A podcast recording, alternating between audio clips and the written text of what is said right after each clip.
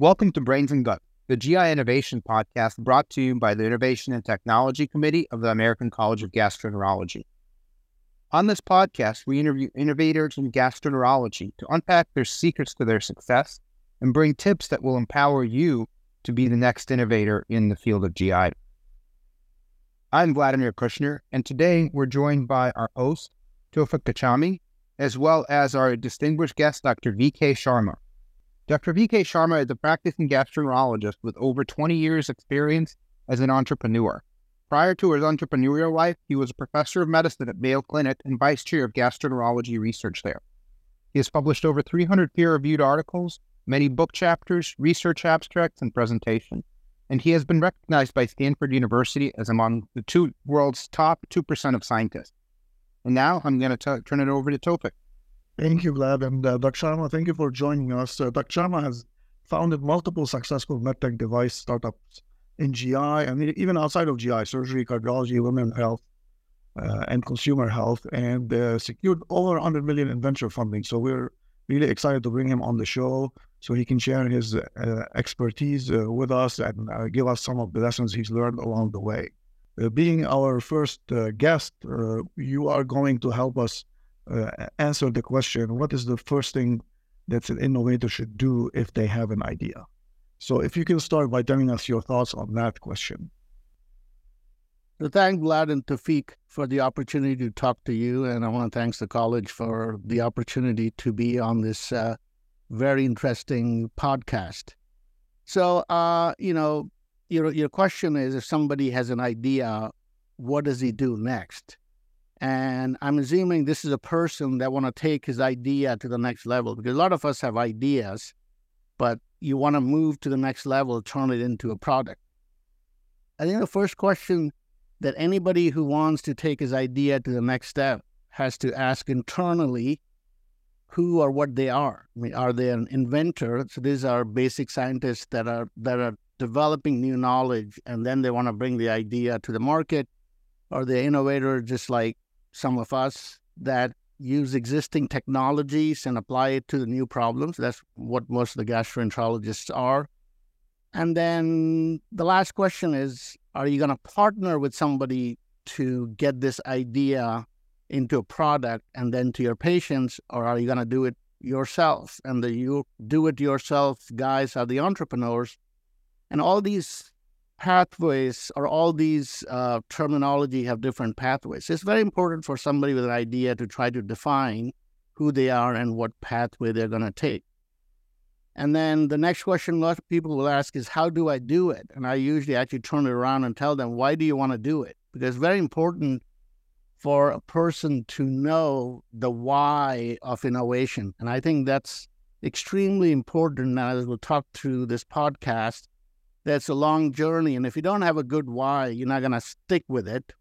And the last thing is the how, and we'll talk a lot more about this. I think the how is easier than the why and sort of defining what pathway you're going to take.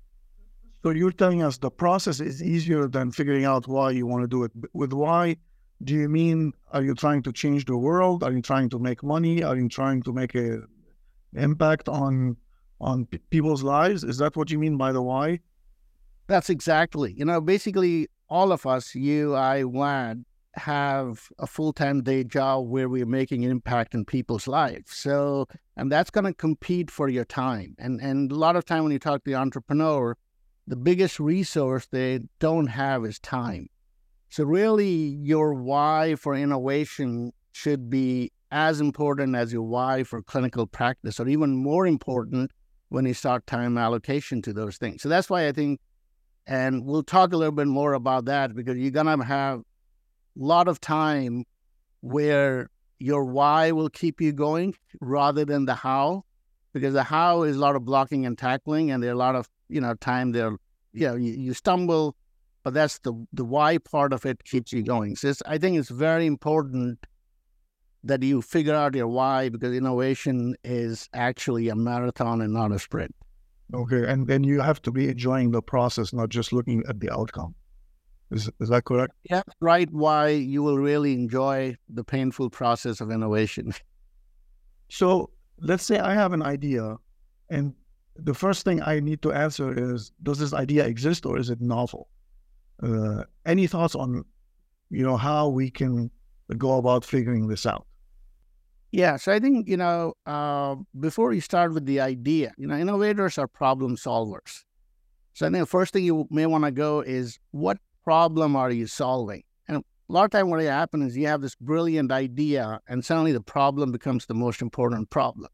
So I would say to people, you know, focus on the problem first. What problems are you solving?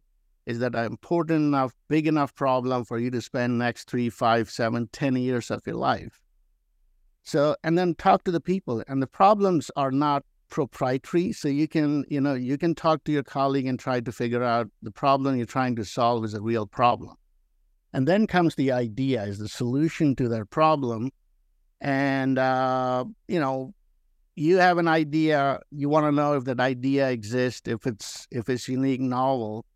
You know, ideas I think of them like hypotheses in research. So you're gonna start searching, and the easiest thing is look around, and if you don't have a product that solves the problem, that's a good start. I mean, there doesn't exist a product. And then you can start searching on the internet, on the Google and stuff, because a lot of time the products before they arrive to the US, they take this scenic route they may be available in Europe, they may be available in Asia, but they haven't arrived in the US. So internet searches will tell you if the product exists. If you haven't found a product, then you're in pretty good shape, in my opinion. And the last thing you want to know is, you know, if there's not a product, there's an idea. And, you know, nobody owns an idea unless there's a patent. You know, there's no law that tells you you own an idea. So to own an idea, you have to have a patent. So I would suggest everybody to learn how to do patent searches. You know, I, I take analogy with clinical medical research because innovation is really the next step of research. It's just like you do Medline searches or PubMed searches, if you want to get into innovation, you should start learning how to do patent searches. And this is not hard. You know, there are tutorials on the internet. You can watch on YouTube. You can go to the USPTO, which is the, the patent website. They have tutorials and you want to start learning how patents work because you want to own an idea you have to have a patent to say that that's your idea. So i think that's the process you may go through to find out if a product exists and if somebody else if there's no product own that idea. Perfect. And uh, i'm going to ask you a follow-up question on the problem trying to solve. Does the problem determine your market size? And is is that you know, but the problem you mean the clinical need? Yes, I think you know basically that's a good question, and market opportunity, market size is is is, is uh, you know uh, probably a podcast in itself. But very quickly, just because a problem is solved doesn't mean it need it doesn't need uh, or problem is small doesn't mean it doesn't need to be solved. Once again, you know, it sort of drive your pathway on the size of the problem, you know, and then also if you're going to go into the startup mode, usually the problem has to be large to have a good or large return on investment. But even small problems could fit into a company's like a, like a Medtronic or Boston Scientific portfolio very nicely, and then that's worth pursuing. So I think sort of defining the market opportunity and the problem size helps you also decide which is the direction you're going to take when you're trying to develop your idea. Uh, and then, uh, so you you figure you did the patent search and you did the uh, product search, and you realized, okay, it looks like I might have a, a, a brand new uh, idea that no one has patented up till now. Uh, what would be the next step after that? Yeah, so uh, there is an idea that you think is unique there's a problem that you think is worth solving and you have vetted that out, the next step I would, what I do, and maybe people may take different route, is I, I go and try to file a provisional, you know, and, and so I'm now trying to own the problem nobody can own. You can only own a problem through owning an idea and a product. So now I'm trying to own that idea. And I quickly file a provisional. Now, you don't have to sort of run the first day you have idea to file a provisional. I sleep with the idea for a little while.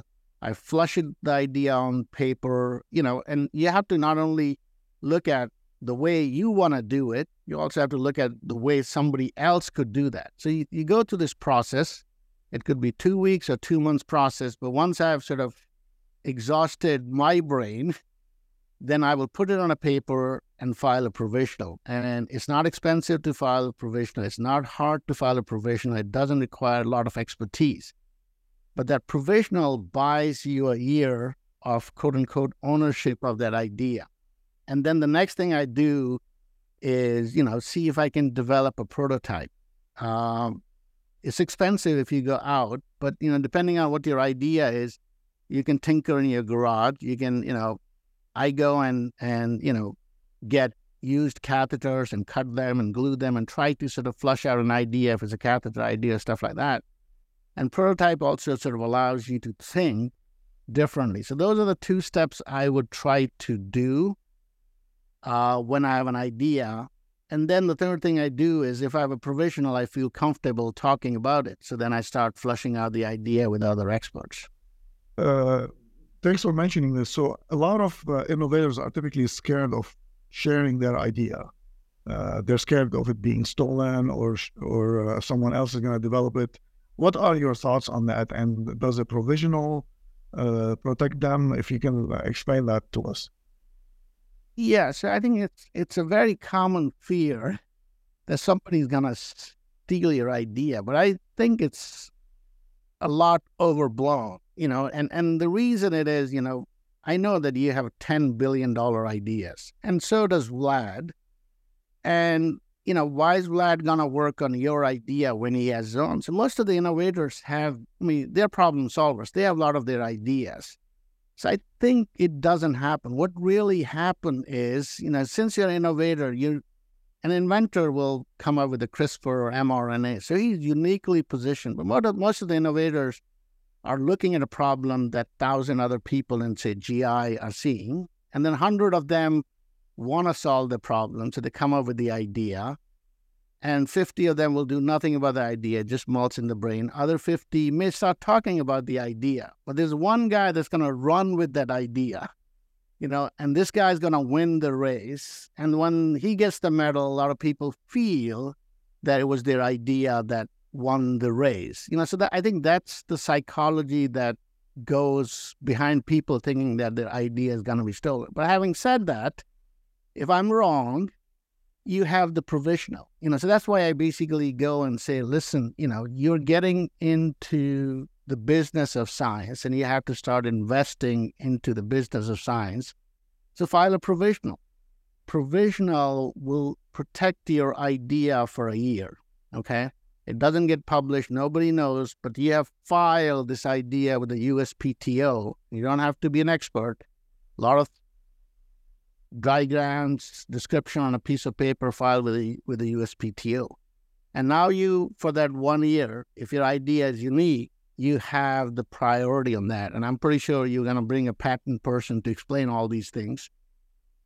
The second thing that people do is non-disclosure agreement. So that basically makes your discussion confidential. And a lot of people use the NDAs as, you know, you know, theft prevention maneuver.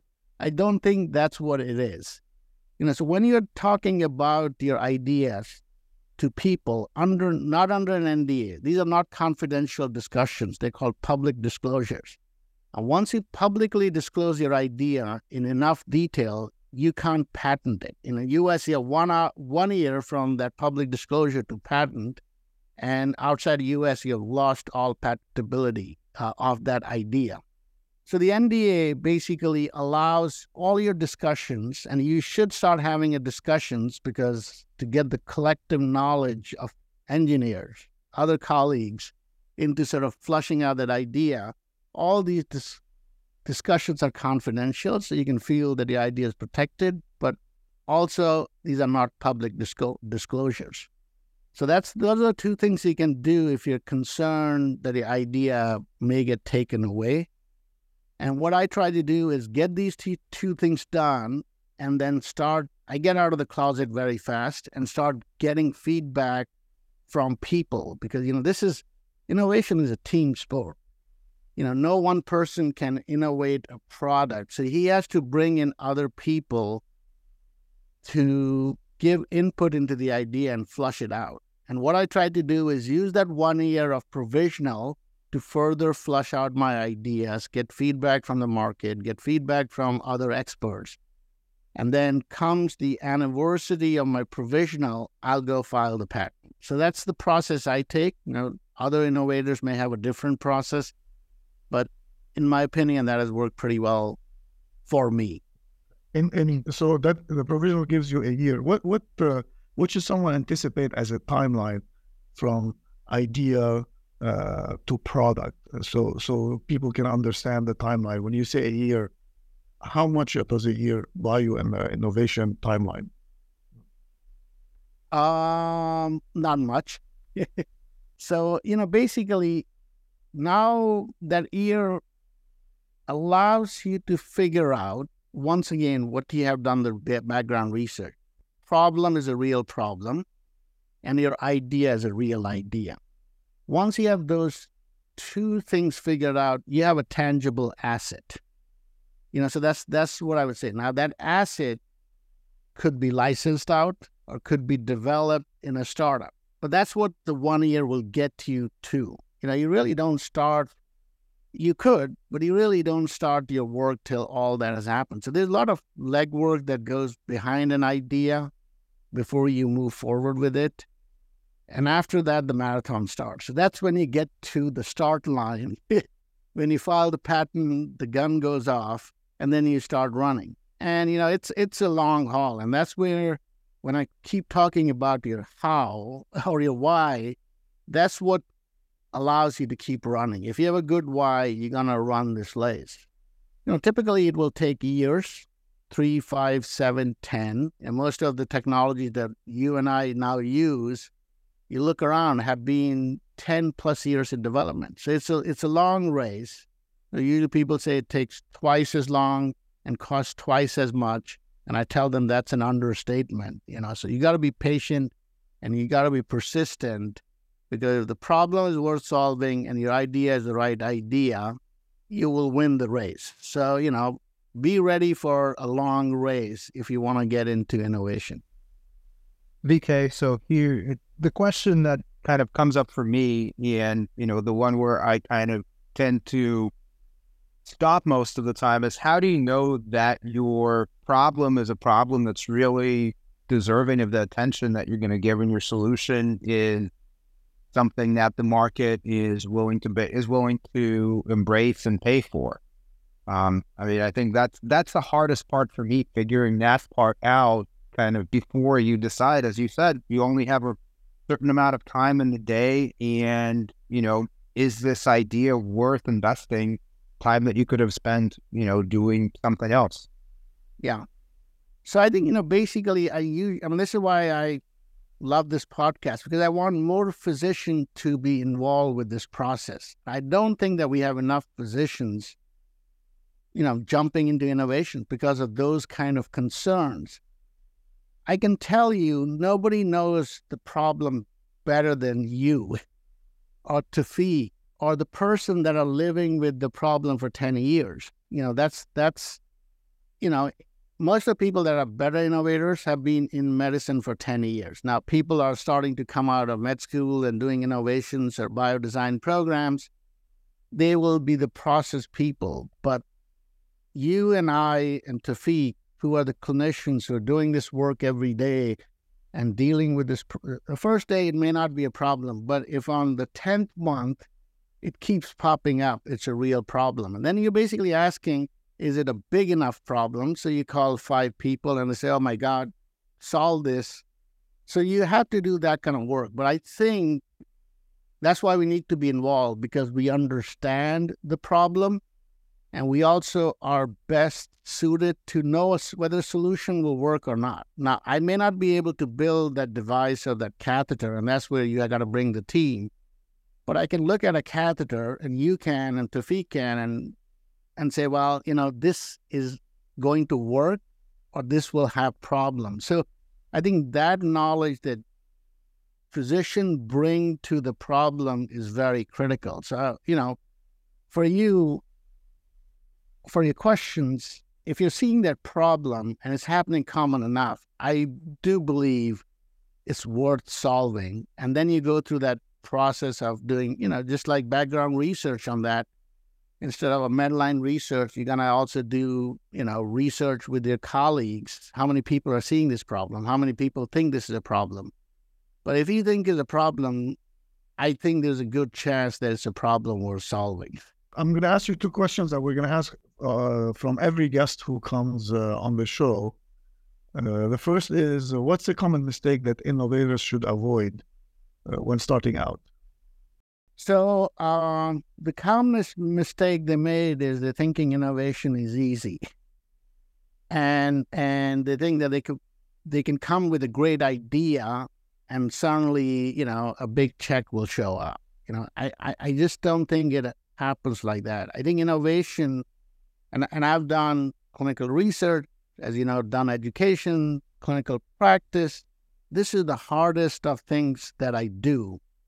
And it basically brings into everything that you and I have learned, practice, how to do research, you know, education to building a product. So it's almost the fourth pillar. You know, we we know of the three pillars of medicine. This is the fourth pillar where all the knowledge, all your expertise come to develop a product to solve problem. So that's sort of the second thing. Um, and if you want to do innovation, you got to learn execution. You know, no idea made anybody's life better. It's making or executing on that idea to make a product or a service that then got applied to a person, that's where the value comes. And so a lot of people say, my job as a clinician is come up with the idea, and I shouldn't be the person doing the execution. And I think that's the biggest mistake. And we have made that mistake many a time. We have made in clinical medicine when we thought, you know, running hospitals and clinic is not the clinician's job.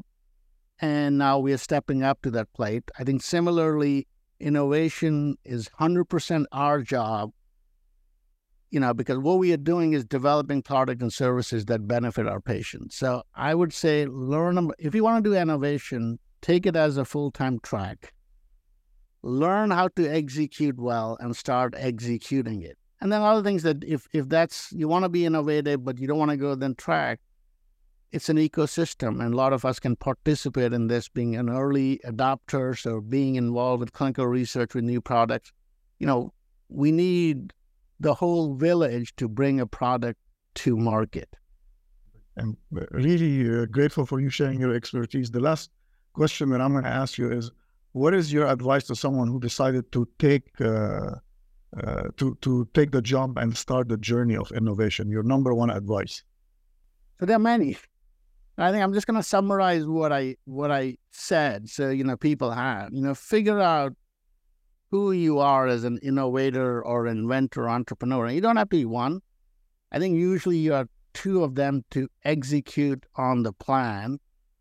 You know, just figure out your why because you all of us are doing great patient care work. So, you know, we don't need another job. So you need to have an important why to get into that. Um, I don't think, you know, having a big problem or, or, or a good idea is enough. So start investing. If you're going to go into clinical research, you will not just say, I want to do clinical research. You will learn the tools to do good clinical research. So similarly, you have to start learning the tools to execute and learn patents. You know, there are other things that we haven't talked about, you know, regulatory processes, reimbursement. There, there are things that we don't think about that come into innovation. And the most important thing you can do is start building a network, you know, and it's a network of peers that are doing innovations. You know, I, I usually say get to know the doers and not the talkers because they have walked the walk and they have experiences and reflexes that you're not going to get from reading books or, or listening to podcasts. You want to have people you can pick up the phone and call and say, hey, listen, I'm having this problem. What do you think? And most importantly, you know, we all do that, but network with people in industry and treat them nicely because they you need them to either license your idea or develop your idea because you know the, the physicians are a very important component but component of the innovation process. You need engineers you need people managerial people to to bring your product uh, to market. And finally you know you and i if, if you're in med school and you want to go into innovation you can go attend a six month course or take a class on the side. It's very hard for practicing physicians like you and I to just take off a year and learn the process of bioinnovation and go do a, a, a, year worth of course. It's very hard for people to do it. And this is what I say learning by doing. And what I mean is get involved with the process of innovation. You know, you don't have to be working on your idea as the first project. You know, you can start working with other innovators that bringing an idea. You know, so you start working with other people's idea, you're working on their dime, you're learning the steps, and then you bring that knowledge to your idea. I mean, that's how I did. I, you know, I didn't. I worked with technologies. I was fortunate enough to work with good people, good technologies, and while you were doing that work, you're learning how this thing was happening, and then you bring it to your own idea. You may choose that, oh, it's too hard. I don't want to do it. But I think that's a process for working clinicians to learn the execution part, and then they can decide, you know, if they want to pursue it uh, to to develop the idea. So a long answer, but I think that's sort of the thought process you have to go through before you take a jump uh, in doing this stuff. And it does consume a lot of time, takes a lot of effort. So, you know, you just want to go through a full process of wedding. This is who I am. This is what I want to do. But I tell you, once you get to this side, it's a lot of fun. So, you know, and that's what keeps you going year after year after year doing these kind of things. Yeah. VK, one more question. Um, so I think you hit on a very important point, and that's kind of, you know, that innovation is a team sport. And especially as a busy clinician, you you are the genesis for the idea and you know you identify the problem you start you start identifying a solution. But how do you go about building that team especially if you're not at a major academic institution you know at a small university or a practicing physician um, how do you go about finding engineers finding business people um, and others who can uh, kind of help you bring your idea to fruition yeah, so that's I mean that's uh, a great question. I think the hardest part once you've decided that you're going to do that is forming a team. You know that's and and that you know if you talk to people that have done innovation successfully, they said that's the most critical part and probably as important, if not more important, than your idea and the market. Because that's that's your execution pathway. Now, if you're a university, you know, you have the resources with your tech transfer. So, you know, just take them out for coffee and learn from them because that's the avenue for a university physician to develop their technologies. And then tech transfer can, you know, find a mechanism. Now, if tech transfer doesn't want it, or if you're a clinician uh, in private world, then this is sort of where I said networking helps. You know, so I think this is where if you work with, you know, you can't pick up a phone and call somebody, or you can call a headhunter and they will find you a person. You, know, you could, but that's I don't think is a good way of finding your team. But if you have worked with people, you know, as a clinician in practice that is using new technology, so when that rep comes in and say, "I got this new device," and you look at that, you're gonna do your diligence, but then you offer your partnership to that person's or if you're a researcher and a new technology is doing clinical research, you start working with them. And that's how you build your network. And out of that network could come people that are willing and able to then work on your idea with you to develop the product. So I think that's it's a process. And that's sort of where we as a clinician do have an advantage because we have been in the field for 5, 10, 15 years interacting with the people that will form your team. So, you know, so that's some of the interpersonal skills and how nice were you to them and, you know, how much collaborative work you did with people in industry and other clinical investigators, that's sort of where you get your team out of to develop the products.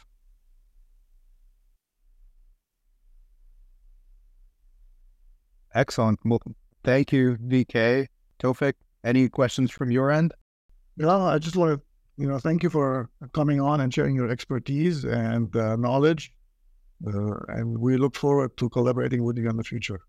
Thanks Toufic. Thanks, Vlad. Thanks for the opportunity to talk to you, and uh, good luck with this uh, wonderful podcast. I'm going to be looking forward to learning as I'm continuously learning from you know all these experts that you're going to be bringing on this podcast. So thanks a lot.